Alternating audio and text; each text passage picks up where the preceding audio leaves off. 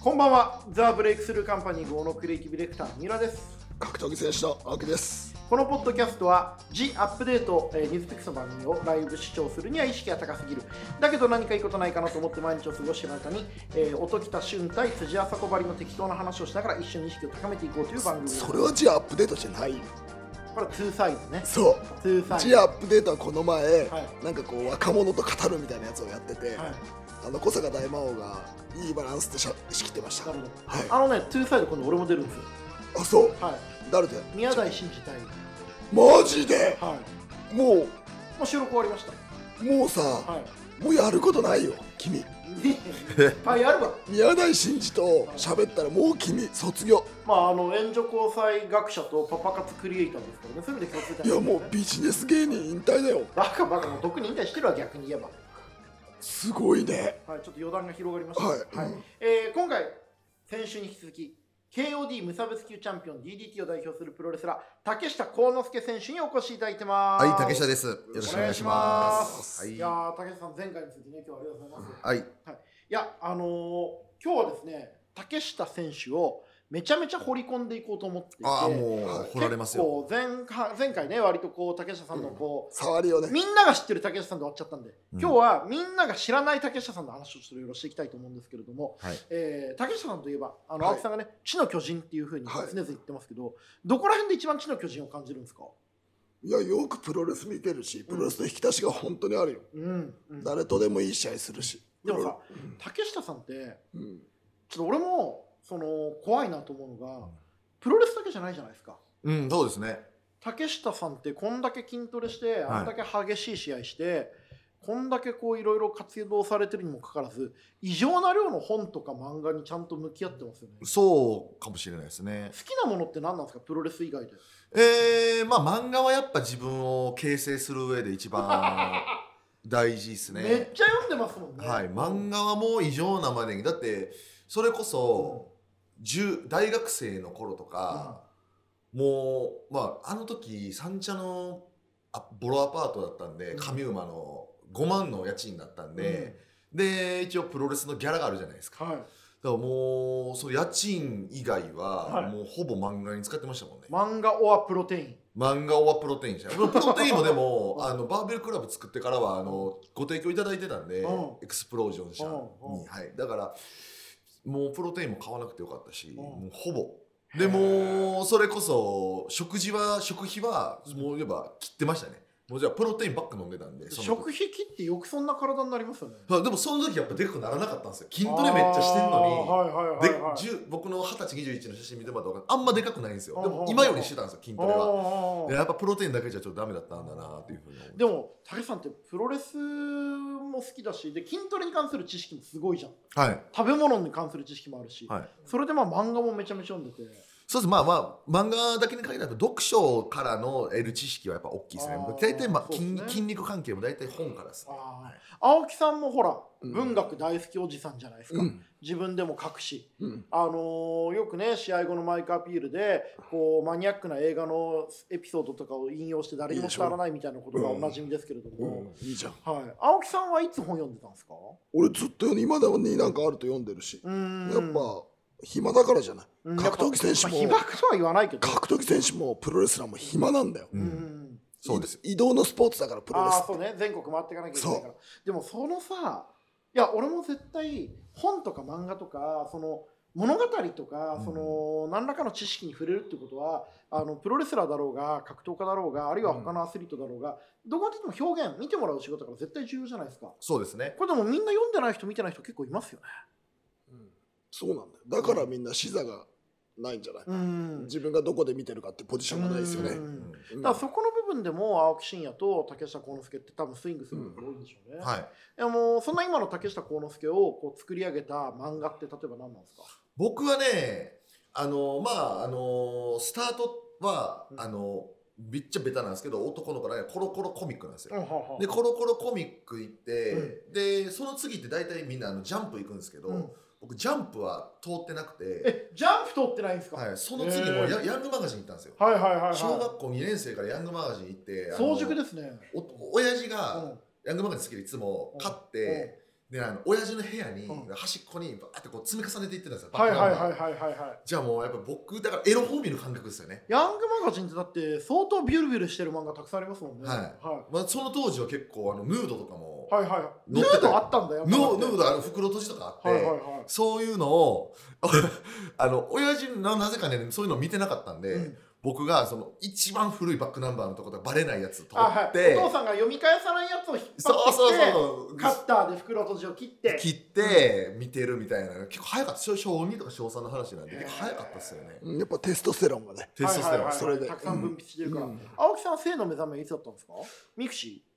そんな遅くねえだーあろそうですかバカにしてんの かはバカにしてるお前いうん俺はねうん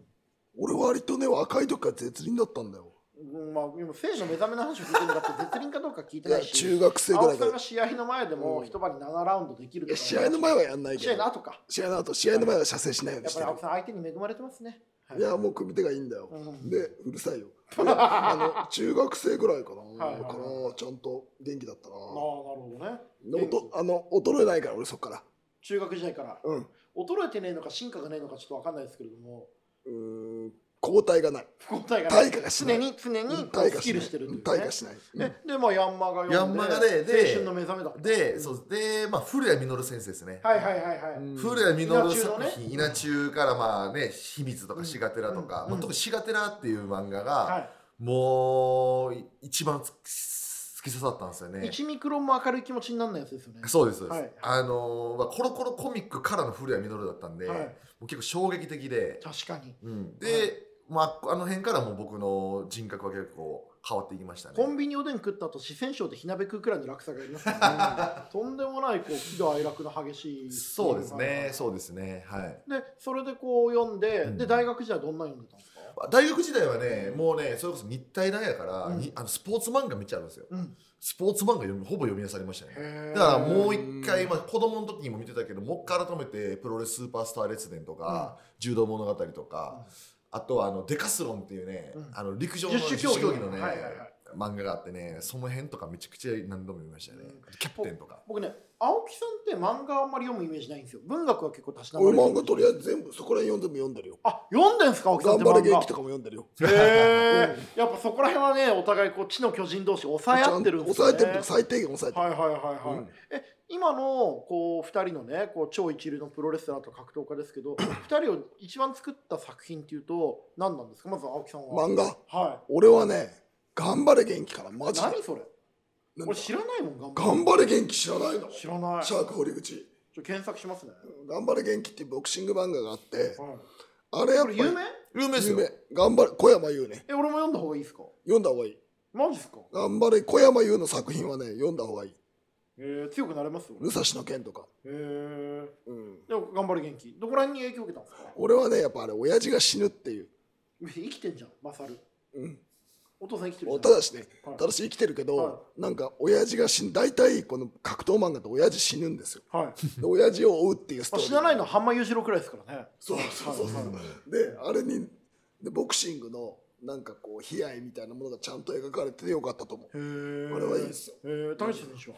やっぱりバキかなあーやっぱそうなりますかバキなんだうんバキはかなり影響を受けましたね、うーんうん、やっぱあのーねグラッパラーばけの一家に出てくるあのコカ・コーラをうん飲むやつ飲むねやつあとかの炭は酸を抜いて飲んで、はいあとおかゆですよ、ね、おかゆ、うんあれなんかは僕陸上部時代やっぱやってましたもんねあれやっぱ効くんすかいやわかんな いですけど、わかんないわかんないあ俺もやった板垣謎理論はは板垣先生はね、お会いしたことあるんだけいどああるんすい、かえー、あ羨ましいなと思うじゃん、あいつはクソ野郎ですねーいやまあそうでしょうと思うあ板あい垣つさんはが人間性がまっとうなわけはないじゃん、はいなんで、だからいいもん書くと思うんまあですよ信頼できますよねはえちなみにどんなクズだったんですかいいやなんかしきりに格闘技選手である俺に、うんあの格闘技を語るんですよなんだこの浴衣はと思いながらどんなことを教えてくれるんですかあのオープンフィンガーグローブで殴り合うよりも、はいなんか太田大きい方が衝撃がみたいな、はもうほんとそこら辺の浴衣が、はい語ってもう語り尽くしたようなことをずっと喋りかけてきて、はいはいはいはいはいで俺がずっと面倒くせえなと思っててはで最後読者プレゼントのサインをって、はいこうライターが言ったら、はい機嫌悪かったのがうるせえよって切れたってい、いう早かったですね、はいなんでそんな急に機嫌悪くなっちゃったんですいかや俺が寝なかったからでしょああえ当時いくつ23社あねまあまああー寝なかった頃の青木真也ねはい一切寝なあかー当時寝技は上手 あのリングの中での寝技はうまかったけどリングの外ではあまり寝なかったけどね尖ってた青木真也、はいはいはいった板垣先生はちゃんとダメな人間でしたよあーちゃんと感情が表に出るはい安心しますね、はいでもやっぱ板垣謎理論といえばねいろいろありますもんねまあファンタジーじゃないですか。はいそうそはいそうそこ視神経首にないですからね、いや要はだからあれなのよ骨法なのようん、うんうんこ堀部精神堀部製しっぽさがある、うんうんうん、だからでもそこって僕らが語りたい部分なんですよぼ僕なんか特に男の子が語りたい部分、うんうん、というのはどういうことですかああれってこうだよなって僕はいがはいはい A のことを言ったとしたら、いいや B でしょはいっていや C のやつもおったよっていう、だかあの女子が何言ってんのこいつらってらいいやうプ命ロ令レスの居酒屋トークようんそうんんだからプロレスとそこは通じるものがあるだからうん僕プロレス漫画として見てますけどね、ああまあそうですよねう、んあとあれだなうん12の三章あー一二三四のね、うんなんかそういうさその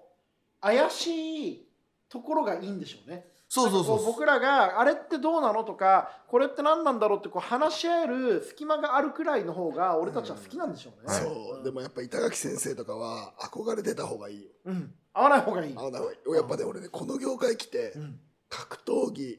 もさやっぱ実際憧れててさ、うん会ってさいややっぱダメなやつだなこいつはって思うこと多いしさ、まあそれはもう世の中よくありますよねプロレスラーで裏切らなかったのは剣道家臣ぐらいだよあー自分のあったらもっとこうどういう人なんだろうと思っててイメージ通りだったらやっぱこの人ちゃんといい形で狂ってるなと思ったら歌詞に家臣ぐらい、うーうんん、まあでも憧れと合わない方がいいってことあるかもしれあないでするね合わない方がいいよえ竹下選手憧れてた人で会えた人って誰がいるんですかまあでもプロレスラーもほぼ全員ですから僕なんか本当にプロレスファンだったから、うんもうどどの団体も見に行くプロレスファンだったから、あのい、まだにその例えば初対戦の選手がいて僕が子供の頃から見てる選手でってなった時に、普通当たり前のようにこう組み合って試合してるけど、うんちょっと考えられないなあーで試合終わってから思うこととかも多々ありまあすし終わってから思うんですね終わってから思いますうんうんうんだからだよな、まあ、武藤さんとかそれこそ試合した時とか、はあその決まった時は、うんうわ武藤刑事と試合するのかっうんて思ったんですよ、うん信じられへんなでも意外とこうなんだろうな向かい合うと、まあ大丈夫だなっていうかああなるほどねそこでもドキドキしてるみたいなのはないんですよよで試合終わって映像を見返して、いや戦ってんなみたいな、 これ俺じゃんみたいな、はい、うんっていうところですよねーだからそういう部分ではまああとはまあそうですね海外の選手とかはあとまあその WWE の選手とかと、まだほぼ対戦ないですけど、戦えると、うんよりこう夢は広がるというなかるほどねなるほどねなんか日本の俳優さんにはもしかしたら会うかもしれないと思って子供の時見てるけど、うんドラマとかを、うん、ハリウッドスターに会うことはないだろそうですねデンゼル・ワシントンと会うこと多分僕ないの、 まあ、デンゼル・ワシントンに会わないで僕死ぬと思いますからう、ね、はい、はっいていう感じですかね。あうあん青木さんも、まあ、竹下さんもある意味プロレスラー、まあ、青木さんもプロレスラーですけど、肌を合わせてみたい人って今誰なんですか、青木真也は。俺もでも一周やったよ全部まあそうですね、桜庭和志と剣道家臣両方とも試合したから、俺はもう、あとは余生だって思ったっていう有名な話ずがありっますよと、ね。ずっと、もうずほとんどやった、うんが海外の人はもうないかなとりあえず一周した、ううんん竹下さんは僕も日本人レスラーはもうほぼさせていただいたんですね、うんまあ、ライガーさんとやってみたかったんですけどねああ、重心さんだら重心サンダーライガーは一回やりたかったけどうんもう今かなわないんでう日本だともういないかもしれないですねん、なるほどね、海外だったらどうですか、でも海外はむしろもうめちゃめちゃ残されてるというかうんもうほぼやってないからこそうあのー残されてますよねやりやなるほりどやりたいというかやる選手っていうのはねなるうんんでもこの地の巨人のね、竹下さんがね、こう今後どういうふうに活躍していけば、うんこうもっと今だ武さんはたくさんの人にプロレスを届けたいってお気持ちでねこうプロレスラーになったわけで、うんこうどういうふうに活躍していけばもっと多くの人に届けられるのか青木さんどう思いますそれはもう北野裕二あドン・キタのうん北野に頼みま格しょ闘う技界の北野裕二アベマのプロデューサー俺は知 らない。俺は知らない。 まあまあまあアスリート同士ね、うんはいだからこ竹下選手は今後どういうふうにこう活用してるもう多分 DDT はねもうやめるじゃないですかすぐいやいやいやや めないですよやめないいやめない、はいはい今後もね背負っていくわけですけれどもこはれい業界の人みんな聞いてるからねこれ業界内聴取率が高くてやばいわけですよこの番組控え室視聴率がねはまあでも、うんなんだろうとりあえず10周年があるわけじい、ゃ、うんん、なんか今年ねそう今年が竹下選手10 10周周年な年んで、あの奥さんの助言もいただいてやっぱ絶対興行した方がいいんじゃないかっていうところで、うん自主興行10周年興行は、まあ、僕8月がデビュー月になるんで、まあ、はい8月、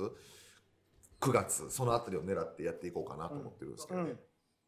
はいそこはもうねはい、みんなで応援していきたいなと思ありがとうござないんますとはい鬼沢が、はいこれ本当面白くてはい、埼玉の鬼沢ドクターが偉大の帝王うん帝王がアイアムドクター鬼田信で之そうで鬼沢があの懐刀の顔をあのリングに貼るって言い始めてました竹下幸之助10周年記念大会にうリングにこう懐刀の顔顔ををねあの懐刀はいつも竹下さんの、あのー脱毛したやあつ 脱毛処理をするもんはい、ですよはいお願いしてますよはいあじゃあもうそれはいくらで売りますわかんないけどさ金なら金ならあるみたいな雰囲気だったんだけどあはいのは懐刀を顔を入れるって言ってさ、いはい懐刀が嬉しいって言うんだよはいそんなやついそこが狂っるてますよねそうなんだよそのやめてよとかもうバカじゃないのが正しい受け身ですよ、ね、そう嬉しいってなっちゃうんですよね、うんだからお鬼沢先生も「やった!」が喜ぶみたくなっちゃって名前を出すんじゃないよ懐刀が喜ぶよねなっちゃっうんて、いいかのコンプラコンプラね、うんうん、なっちゃっうてなんかこう収拾がつかないっていうへえ竹下さんあの懐刀と鬼沢院長の、うんこうなんか愉快なね、うんこうコラボレーションについては、うんいつもこう脱毛されながらどういう気持ちで見てるんですか、いやいやあのね僕いつも脱毛される時ねうんあの院長いらっしゃらないんで、はいはいはいはいなんならその2人が、あのーいるといるとこあんま見たことないんですあよ本当いですかつも青木さんから、んあの教えてもらうだけであなるほどねだから僕の中で都市伝説みたいになっ てて。なるほどねなるほどね、はい本当に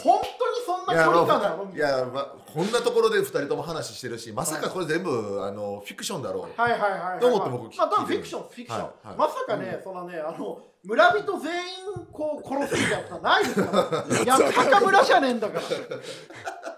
津山十二なんて言うらしいはいはいはい、もうねあの動き方が昭和のプロレスラーなんだあいつ本当にいやでもさ本当頭上がんないよみんな脱毛してもらってまあ格闘技界の方とねこう脱毛業界の方々はねやっぱり埼玉に通ってうんこう体中の毛をそうツだよルツルにしてるってことおなじみですからね、もう頭上がんない鬼沢で頭上がんなくなっちゃったみんなあの脱毛したからどんな話ですかあれ超痛いじゃんうんああ俺は大丈夫だけど青木さんやっぱ痛覚麻痺してんだよね、うん俺はあの懐刀のうん相談うんどんな相談いや恋の相談だよね二人と恋って言わないんだよそれ二人と相談をしして道ならぬ恋でね、うん、どうしようみたいなるなほどなるほどなるほど大志さんどんな話僕は青木さんの話ばっかしてますよ、ああなるほどね、はい、2そう人の共通の話題って青木さんのことしかないんでどんな話するんですか青木さんいやーこれえ青木さん 青木さんもこれ玉袋をややってるんですよね玉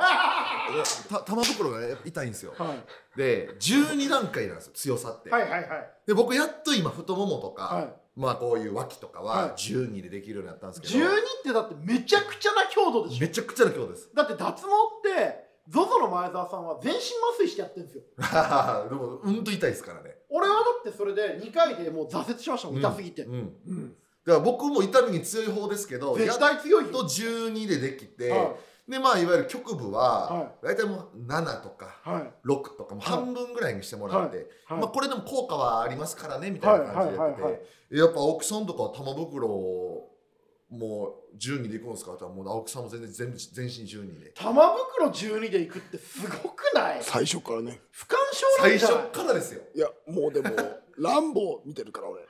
やいや最近じゃんランボー見始めいてやいずっとさ昔から見てるやそうだけどいや大し最近見返しうんてすごいこう国が俺たちを愛すあ俺が国を愛するように国も俺を愛してほしいっていうので、こうシャトルに対するメッセージを送ったことおなじみですけれども、うんでもよくはいないあれあのランボーと同じでうん痛みを無視する訓練もしてるうんでも絶対ランボーも脱毛12はきついと思うよ、いや大丈夫 だよランボー大丈夫ランボーもいてよ脱毛の痛みは本当我慢できない痛さなんでい、やいやいやもうだってめちゃめちゃ世界で一番痛みに強い職業じゃないですか、はい、プロレスラーはねういやもう竹下さん痛み弱いよえプロレスラーの中でもマジっすかだってデスマッチビビりとか半端ないもんすげえ裏側行ってくるじゃないですか、うん、デスマッチはどうともできないですよね。青木さんもできないでしょ。無理ねえ。えどんなデスマッチのオファーが来たのいやオファーは来てないけど、うん見るだけでさ、もうわかるじゃんこんなデスマッチは嫌だ竹下さんがこれ嫌だなと思うデスマッチってどうですかいやーだから最初はやっぱ画鋲っすね。ガビョンやだよね無理無理無理無理画鋲はやっぱ嫌。 だって画鋲ってあのあのすげえ普通のこと言ってますけど、画鋲はやっぱいやお寿司食べたいくらいの普通のこと言ってますけどだって試合中は仮にお客さんが何千人も見てて、アドレナリン出てちょっと痛み我慢できたとするんですか、うん試合終わって控え室戻って一個一個抜くんですよ、あー痛い痛い痛い痛いいや心とい理うか頭頭とか、いや痛い痛い痛い俺一番無理だと思うのはこう受け身取った後にこう着地でつくじゃん、はいはあ痛いでしょ痛いでしうんうんうんょあと蛍光灯うんいうん稽古ともやばいですね蛍光灯ってやっぱり痛いんですかいやめちゃくちゃ痛いらしいですでやっぱり試合後にやっぱりこうあの破片が中に入っちゃうんで体あだから湯船とかに入ると、うんもう湯船浴槽中にはやっぱりもう稽古と浮くらしいですよ後から出てく出てくるんですよ熱が出るっていうねあーもう完全によくそんな仕事しますよねいやでさ、もうすっごいこうあれな話だけどさ別にさそれがさすごい対価を得れるわけじゃないじゃんまあね青木真也デがスマッチだ総から合で稼ぐ試合のギャラの2000分の1ですよねマッチだったら倍になるたんじゃないから、うんうんうんだよねうんデスマッチだから倍になります3倍になりますじゃないから、やっ無理ぱだよ画鋲とか蛍光灯のデスマッチやってる人っていうのはやっぱりセックスもド M なんですかね、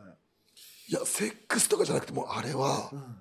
ん、もう憧れたプロレスがあれなんだよねそうですねうんまあだからデスマッチじゃないともう満足できないできないあーなんかこう年齢差のある夫婦の子供はやっぱりこう年齢差のある恋愛をしたがるに近いっていうかこうんう親の影響で生きていくってとこいですやよね、あれはでもねもう無理だよあー生で見たことないから言うと思う俺見れてないです俺もね見るのもちょっときついです正直動画見たことありますけどいやーすごいよねあれすごいですもうまた全然別ジャンルですねへーあれは真似できないです客席でしか見たことないけどセコンドとかで見た話を聞くとすごいもんでも「地の巨人」竹下幸之助ってやっぱ世界中のあらゆるプロレスを旅したい旅体験したい気持ちもあるじゃないですかはいキャリアの中でどっかでやってみるってことはあるんですかまああるでしょうね嘘でししょいやあるでしょうあの今だと思ったら、うんダーツのあれとかで刺されんのダーツの矢で刺されるのはちょっと見ててきつかったっす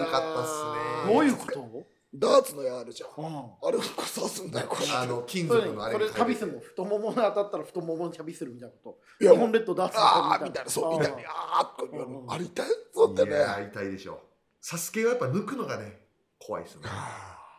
はいーなるほどね、んえでもそんな竹下さんですけどね、はいこうまあ本当に日本国内のいろんなレスラーとも試合して、はいこうどんどんこう活動の幅広がってますけど、はいプロレスはプロレスで今回からどんどんまあ海外に出ることもあるでしょうし、はいまあアベマのドン北野と一緒にいろんなね企画もあると思うんですけれども、はいこうかプロレス以外でこういう活動していきたいっていうのはどんなのがあるんですか、いやー僕やっぱでも書くの好きですようんうん、書くのは好きで、書くお仕事はねあのたまにさせていただきますけど、うんまあ、そういうのはどんどんあの機会があればしたいなとなはるほど思うんねですよね。やっぱりここはもう格闘文筆家青木真也に次ぐね、うんプロレスラー文筆家として、うんなるほどどういうこと書いていきたいですかいやだからねずっと昔から青木さんにはやっぱ竹下はやっぱプロレスのことを書くべきだって言うんですけど、うん書き書きたいことはいっぱいあるけど、なかなか僕の今のキャリアと年齢では書ききれないんですよね書く書いて出せないんですよねフィクションなら、フィクションならうん、フィクションなら書けるかなんかその、なんかねうん、味方の提案とかはした方がいいと思うんだああなるほうんうんうんど、うんうん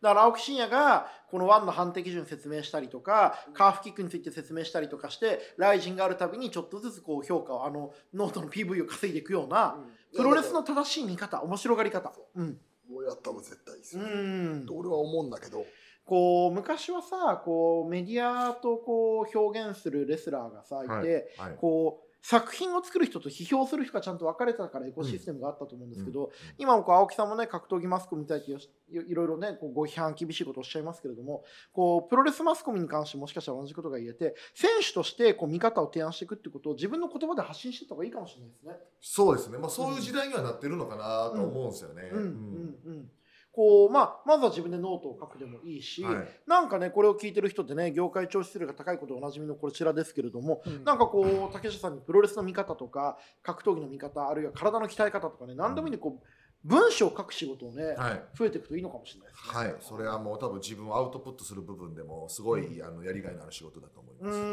んなるほどね、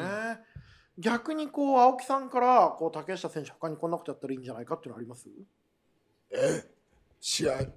かプロレス以外で、うん、プロレス以外で。プロレス以外ででも基本的にやっぱプロレス軸に他に行った方がいいからさ、うんうんまあ、マッチアップマッチメイクするでもいいし、うんうんそのまあ、マッチメーカーとしてプロデューサーの視点もね早い時期から身につけた方がいいんじゃなプいかロデュースしたりとか、うんでマッチメイクしたりとかしてった方がいいと思うけどね、なるほどね、プロデュースじゃない、うんうんうん、こう自分の試合をこういかにこう整えるかというか、うん側を整えるようなことした方がいい気がするけなるどほどなるねほど、うんまあ、そういう意味でねこう10周年がはいこうある中で、こうレスラーとしてと同時にある意味で言うとそのプロデューサー的な立ち位置も今後こう踏まえていかなきゃいけないタイミングかもしれないですね、はい、